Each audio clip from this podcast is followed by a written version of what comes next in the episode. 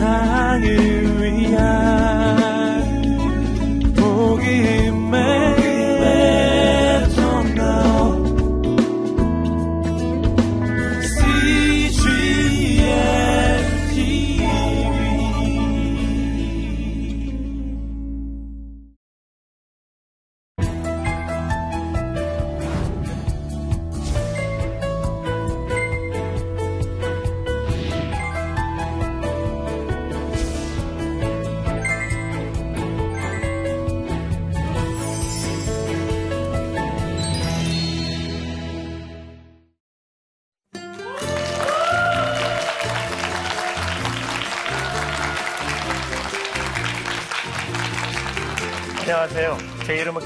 광일 간사이고요. 어, 예수 전도단이라고 하는 선교 단체에서 약 한 지금 25년 정도 사역을 하고 있습니다.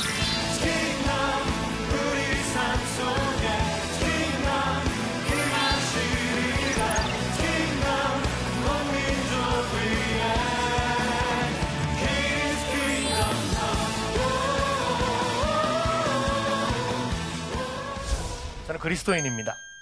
저는 그리스도인인 것이 너무나 행복하고 좋습니다. 여러분도 그러세요?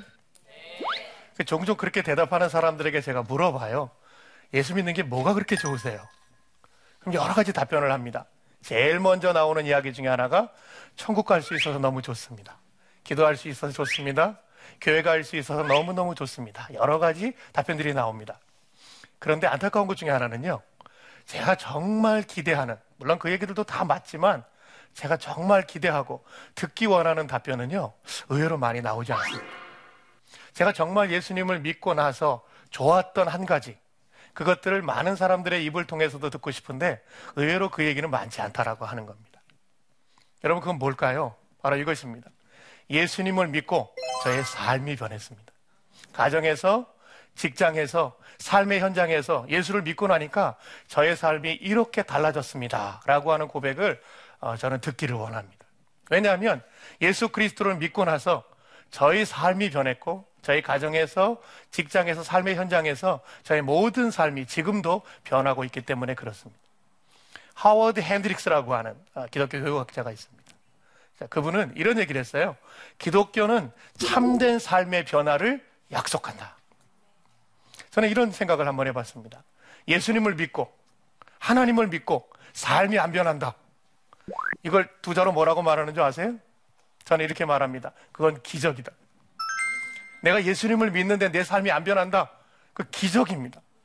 제가 왜 기적이라고 말하는 줄 아세요? 우리는 종교를 믿는 사람들이 아닙니다. 우리는 살아계신 하나님을 믿고 있습니다. 따라서 우리 예배는 어떻게 다르죠? 다른 종교들과 어떻게 다릅니까? 우리의 예배는 살아계신 하나님의 임재 속에 드리는 예배입니다. 우리의 기도는 그냥 우상을 만들어 놓고 내가 원하는 것들이 이런 것인데 좀 해주세요. 라고 하는 외침이 아니죠. 우리의 기도는 살아계신 하나님과의 대화이자 호흡이자 그 하나님과의 만남입니다. 우리가 듣는 말씀은 그냥 좋은 설교이거나 가르침이 아닙니다. 그 말씀은 살아계신 하나님의 음성이죠. 그 말씀은 살아있는 하나님의 말씀입니다. 자, 근데 그걸 어떻게 설명하실 거예요? 우리가 그 살아계신 하나님께 기도하고 우리가 그 살아계신 하나님을 예배하고 그 살아계신 하나님의 말씀을 읽고 듣고 묵상하고 있는데 내 삶이 안 변합니다. 저는 그거를요 기적이라고 하는 말로밖에 표현할 수 없습니다. 예수를 믿으면 우리의 삶이 변해야 합니다. 그 변화라고 하는 것은요 단순히 교회에서 내가 신앙생활을 할 때 이렇게 변했습니다. 더 기도도 열심히 하게 됐고요. 더 말씀도 많이 알게 됐고요. 더 교회에서 봉사하게 됐고 주님도 이렇게 더 멋지게 만나게 되었습니다. 라고 하는 그 이상입니다. 가정에서 직장에서 삶의 많은 현장에서 내 삶의 행동 하나하나 바뀌기 시작하고 관계가 바뀌기 시작하고 삶이 바뀌는 것을 말씀하고 있는 것입니다. 연예인들과 함께 어린아이들이 퀴즈를 푸는 퀴즈 프로그램이 있었어요. 거기서 어느 날 이런 문제가 한번 나왔습니다. 술에 취해서 거리에서 큰 소리를 지르거나 노래를 부르는 짓을 뜻하는 사자성어는 뭘까요? 이 모인 아이들이요. 대부분 초등학교 3학년 미만의 아이들입니다. 자, 그러다 보니까 정답은 고성방가죠. 좀 어렵다고 생각했는지 끝 글자를 하나를 가르쳐 줍니다. 자, 가짜로 끝난다.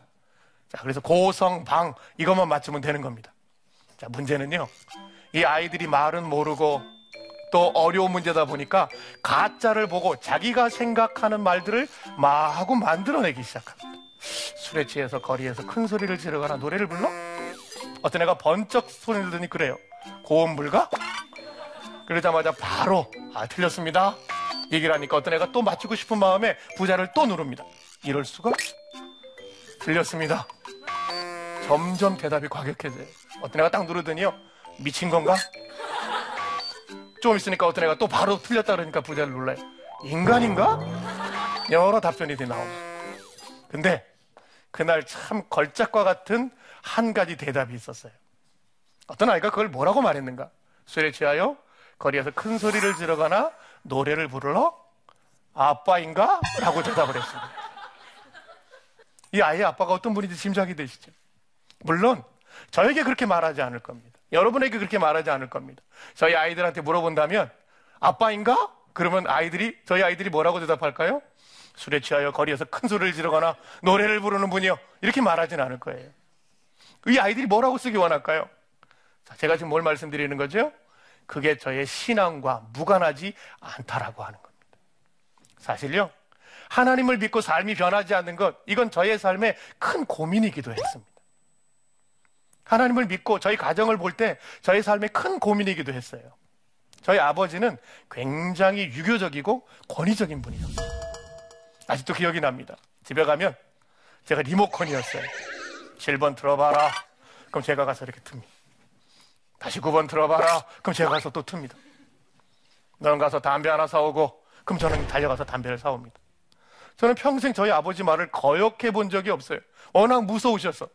아버지하고 놀았던 기억, 아버지와 재미난 일을 했던 기억, 제 기억에는 거의 없습니다. 어느 때는 또 물어보세요. 오늘 저녁은 뭐 먹고 싶냐?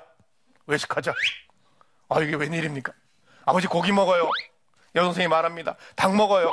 어머니가 얘기합니다. 오늘은 뭐 이것 좀 먹었으면 좋겠어요. 오늘 그냥 냉면 먹자. 그럼 그날 메뉴는 냉면으로 정해집니다.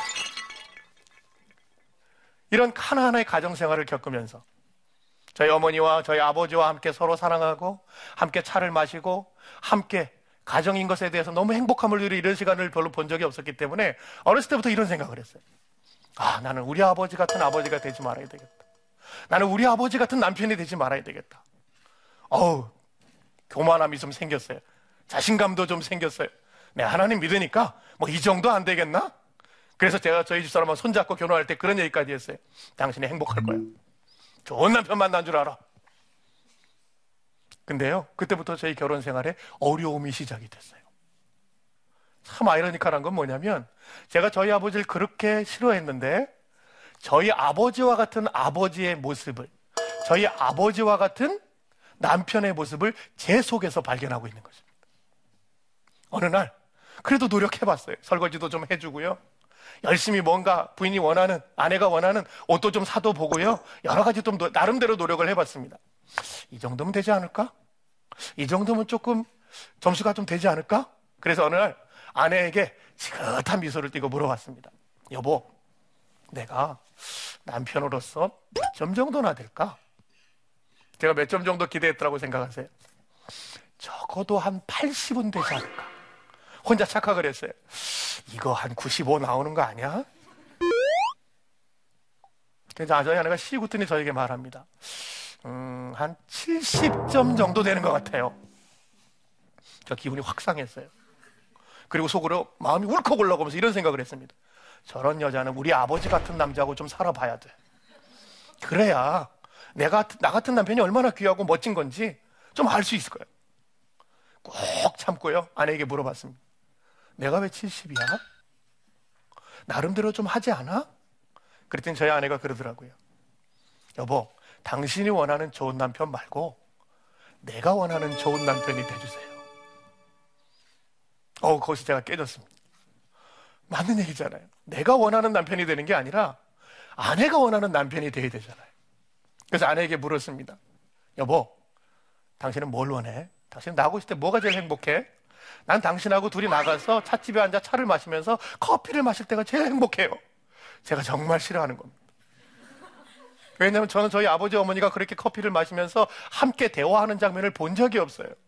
둘이 커피를 마시는 게 싫은 것이 아니라 커피를 마시면서 함께 자리에 앉으면 할 얘기가 별로 없어요. 한 5분 얘기하면 10분 얘기하면 엉덩이를 들썩들썩 하면서 얘기합니다. 그만 나갈까?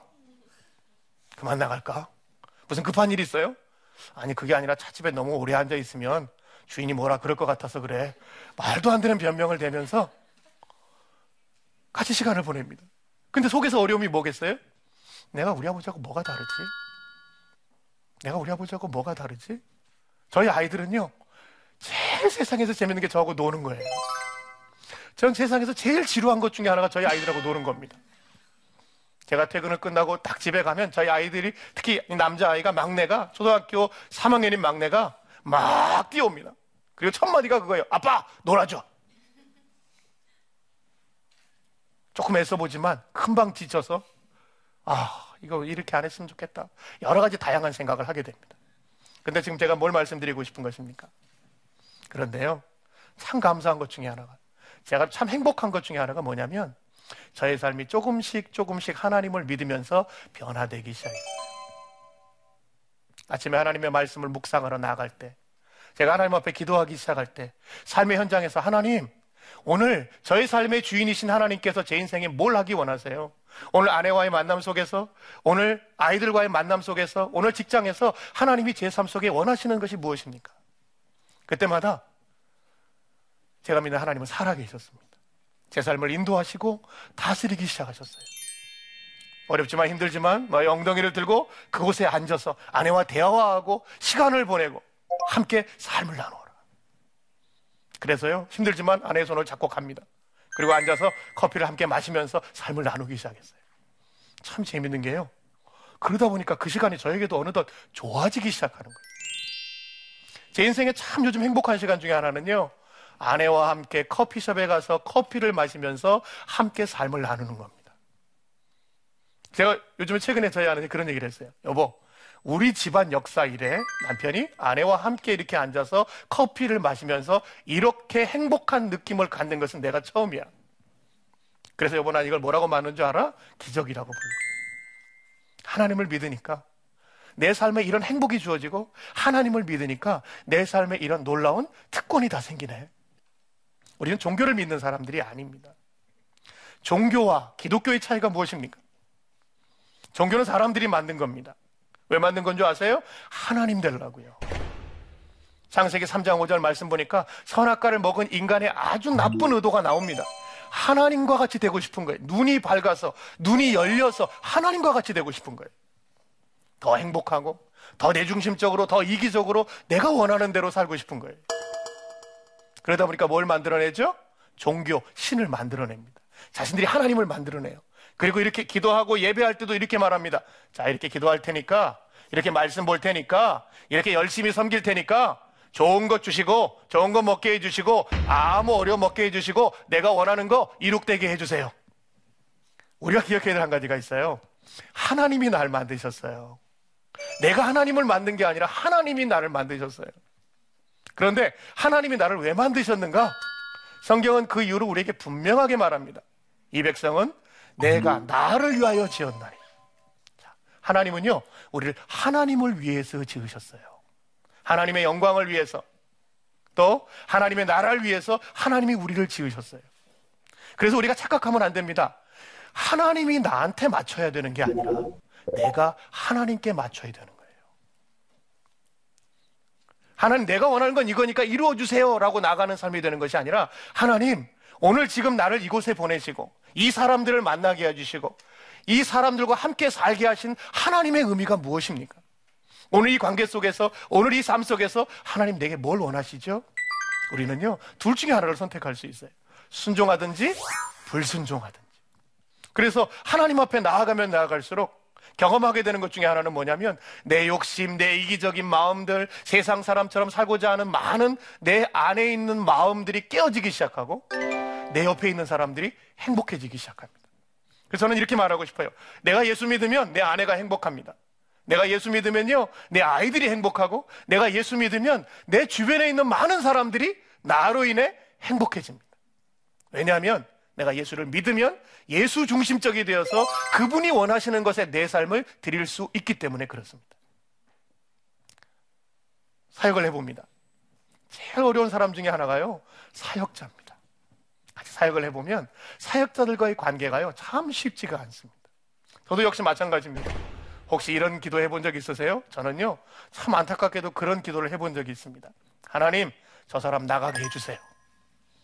같이 사역을 해보니까 너무 힘들어요. 너무 어렵습니다.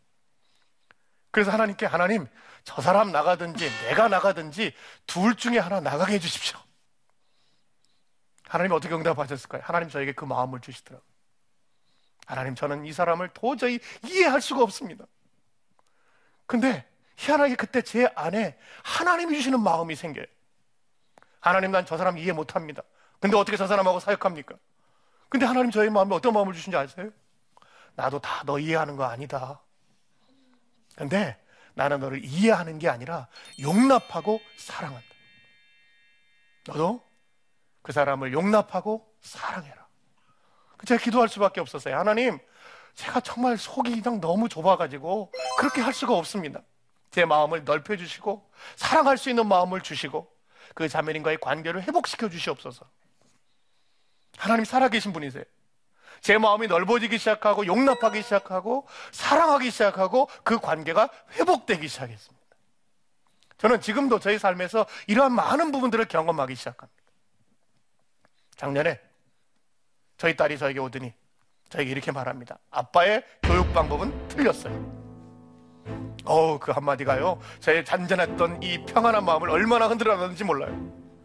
아니, 얘가 갑자기 기독교 교육에 대해서 나를 말을 하다니.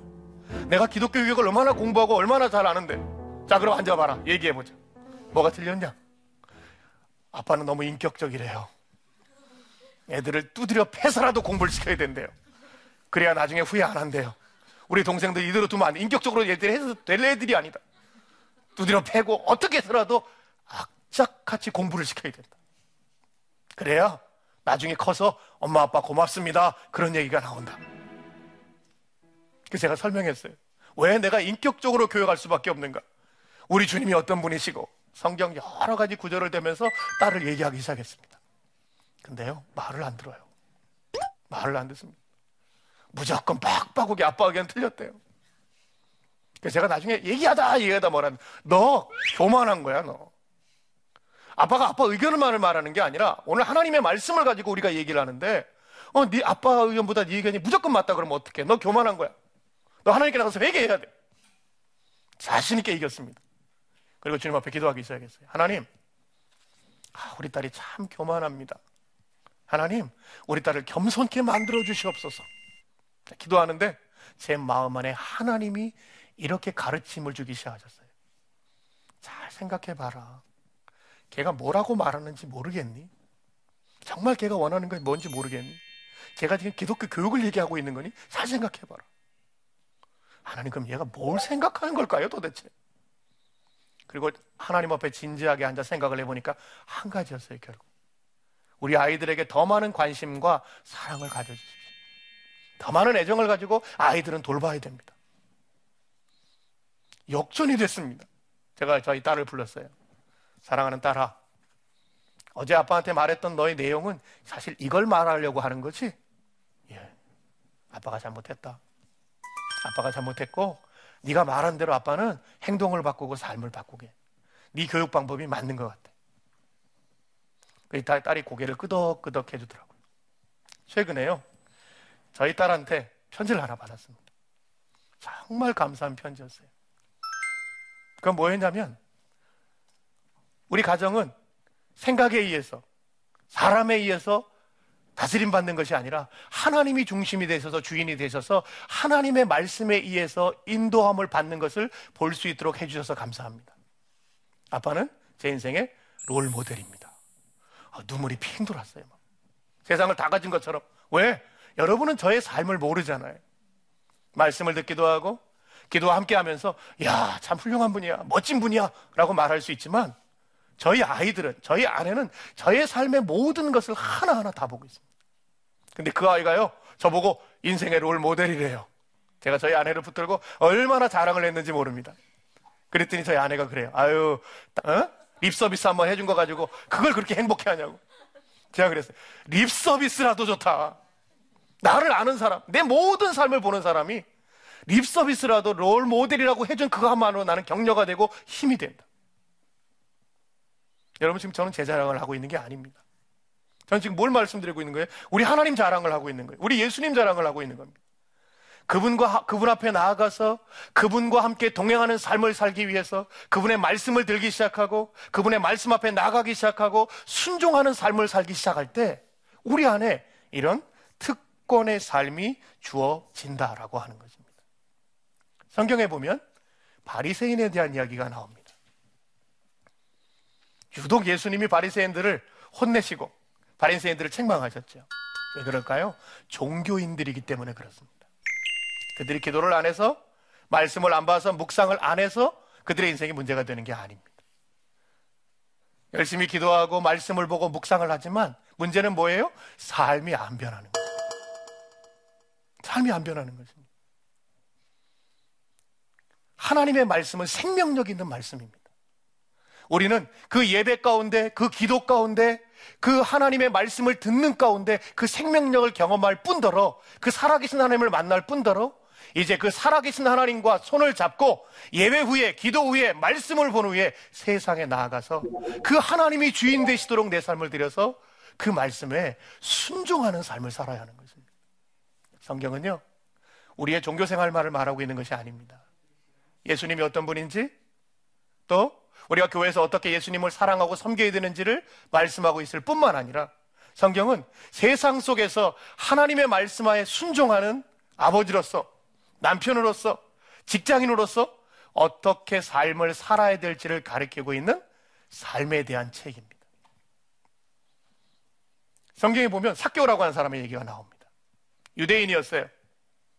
그런데 우리가 잘 알고 있는 것처럼 세리입니다. 유대인인데 세리로 살아요. 유대인인데 하나님을 섬기는 백성, 하나님과 겨루어서 이기었다라고 하는 이스라엘이라고 하는 이름을 가졌는데 돈이 인생이 목적이 되어 돈을 추구하면서 그것이 인생의 삶의 방향이 되는 것입니다. 근데 그래도 그 마음 한면에 예수의 말씀을 듣고 예수님과 함께 하려고 하는 마음은 있어요.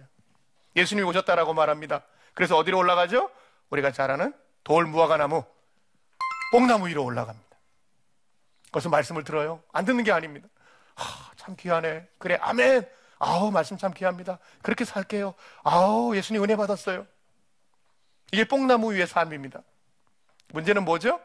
말씀을 들은 게 문제가 되는 게 아니라 말씀을 듣고 거기서 예수님의 말씀 가운데 나아간 것은 참 귀하지만 나무 위에 내 위에서 내려오는 순간 그는 세리로서 인생이 다시 돌아갑니다.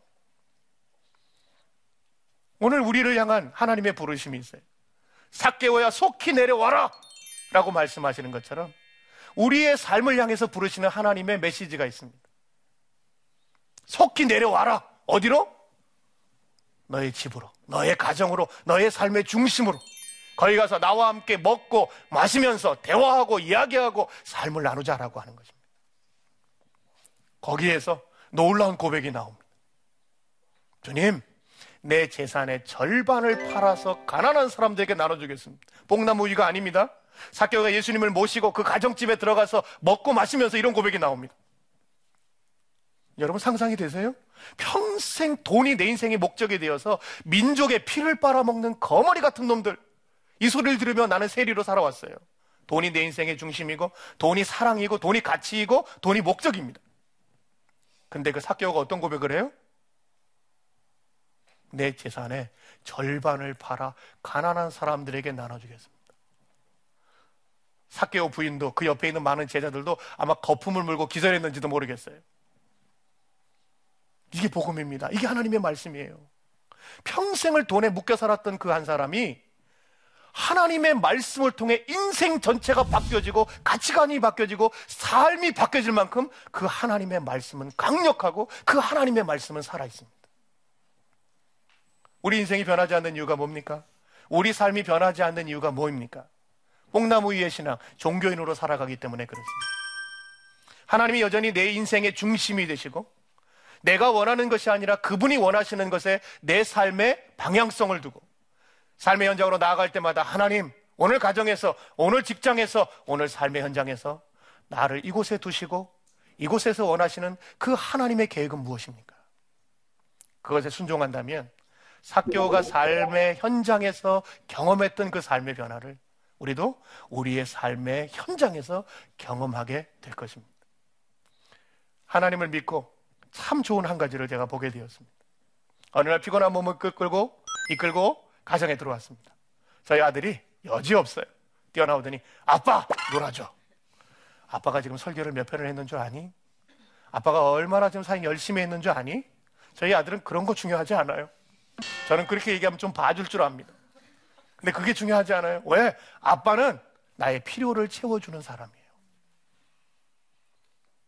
그 제가 말합니다. 야, 좀 짜증을 섞어가면서 아빠가 너 놀아주는 사람이냐? 그때 저희 아들이 얼굴 표정도 안 바뀌고 당당하게 말합니다. 음. 그때 제가 하나님이 한 깨달음을 주셨어요. 오, 내가 잘 살고 있구나. 내가 우리 아버지한테 하지 않았던, 할 수 없었던 그 당당한 말은 우리 아들은 나한테 하면서 놀기를 바라고 놀기를 원하는 거예요. 왜? 그고자 하는 자는 다른 사람을 섬기는 자가 되어야 되고 다른 사람의 종이 되어야 하는 것입니다. 이 말씀이 제 인생을 바꾸었습니다. 가정에서.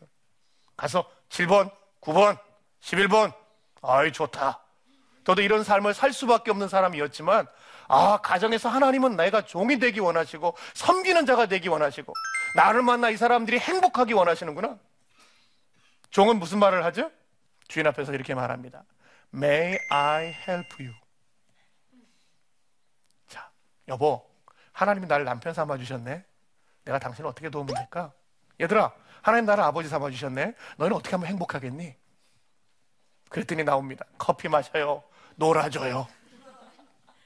자, 제가 왜 살아가는 하나의 삶, 하나하나의 삶의 현장에서 그 아이들을 섬기고 아내를 섬기고 제 행동이 변하는 것이 바로 하나님의 말씀을 따라가는 삶인지를 말씀드리고 있는 게 이해가 되세요? 바로 그것이 예배이고 그것이 바로 우리 인생에 하나님이 기뻐하시는 일인 것입니다. 하나님을 믿는 놀라운 특권이 우리에게 있습니다. 그리고요, 그 믿음은 우리의 삶의 변화를 약속합니다. 날마다 하나님의 말씀을 붙들고 삶의 현장에 나아가서 하나님 말씀하시옵소서 종이 듣겠나이다. 그 말씀이 내 삶 속에 주인이 되심을 통해서 우리의 삶의 변화가 현장 속에서 일어나게 되는 귀한 삶으로 세상에 예수 그리스도를 내 삶을 통해서 알리는 귀한 삶이 되었으면 좋겠습니다. 고맙습니다.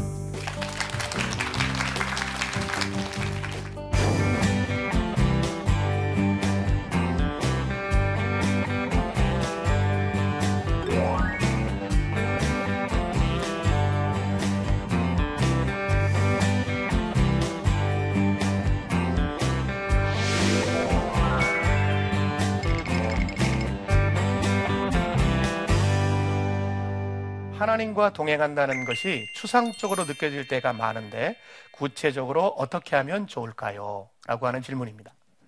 하나님과 동행한다라고 하는 것은 하나님의 임재를 경험한다라고 하는 것이고요. 하나님의 임재를 경험한다라고 하는 것은 하나님의 말씀을 날마다 붙들고 그 말씀이 내 삶의 주인이 되시게 한다라고 하는 것을 저는 의미한다라고 믿습니다.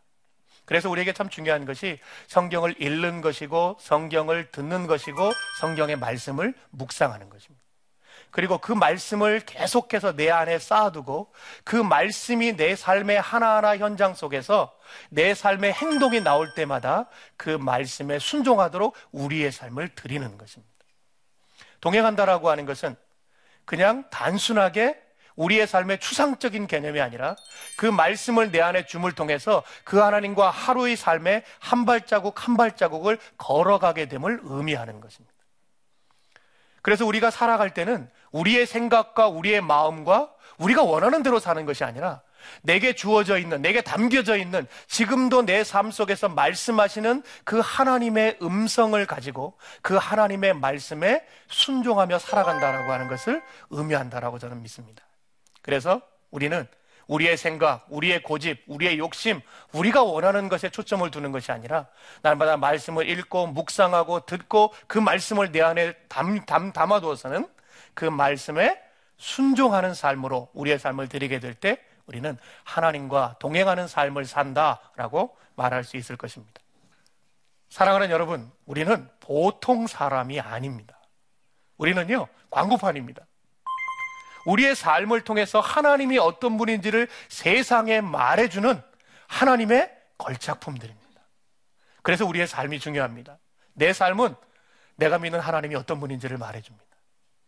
내 삶은 내가 믿는 하나님이 얼마나 놀랍고 위대하신 분이신지, 얼마나 사랑이 많으신지 이 땅에 말해주는 하나님의 방법입니다.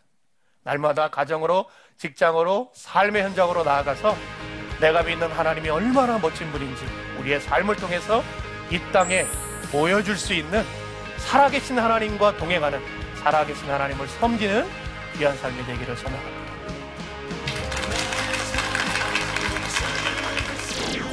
야, 삶을 보니 교회 다니는 너나 안 다니는 나나 뭐가 다르냐?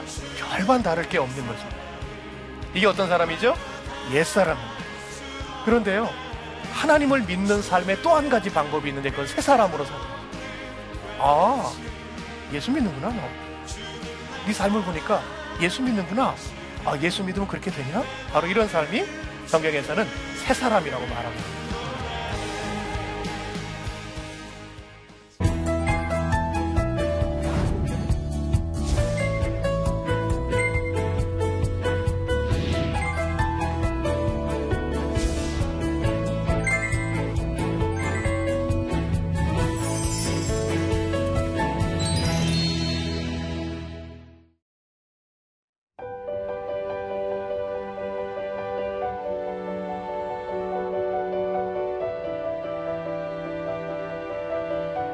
세상에는 수많은 교회들이 있지만 더 깊이 있는 말씀 강해를 찾기 위해 크기로만 교회를 선정하지 않습니다. 보다 좋은 영적 콘텐츠를 더 많이 나누기 위해 방송비를 받지 않습니다. 1년 365일 복음만 전하고 싶어서 우리는 광고를 하지 않습니다. 온누리의 복음을 땅끝까지 CGN TV와 함께 땅끝 선교사가 되주세요.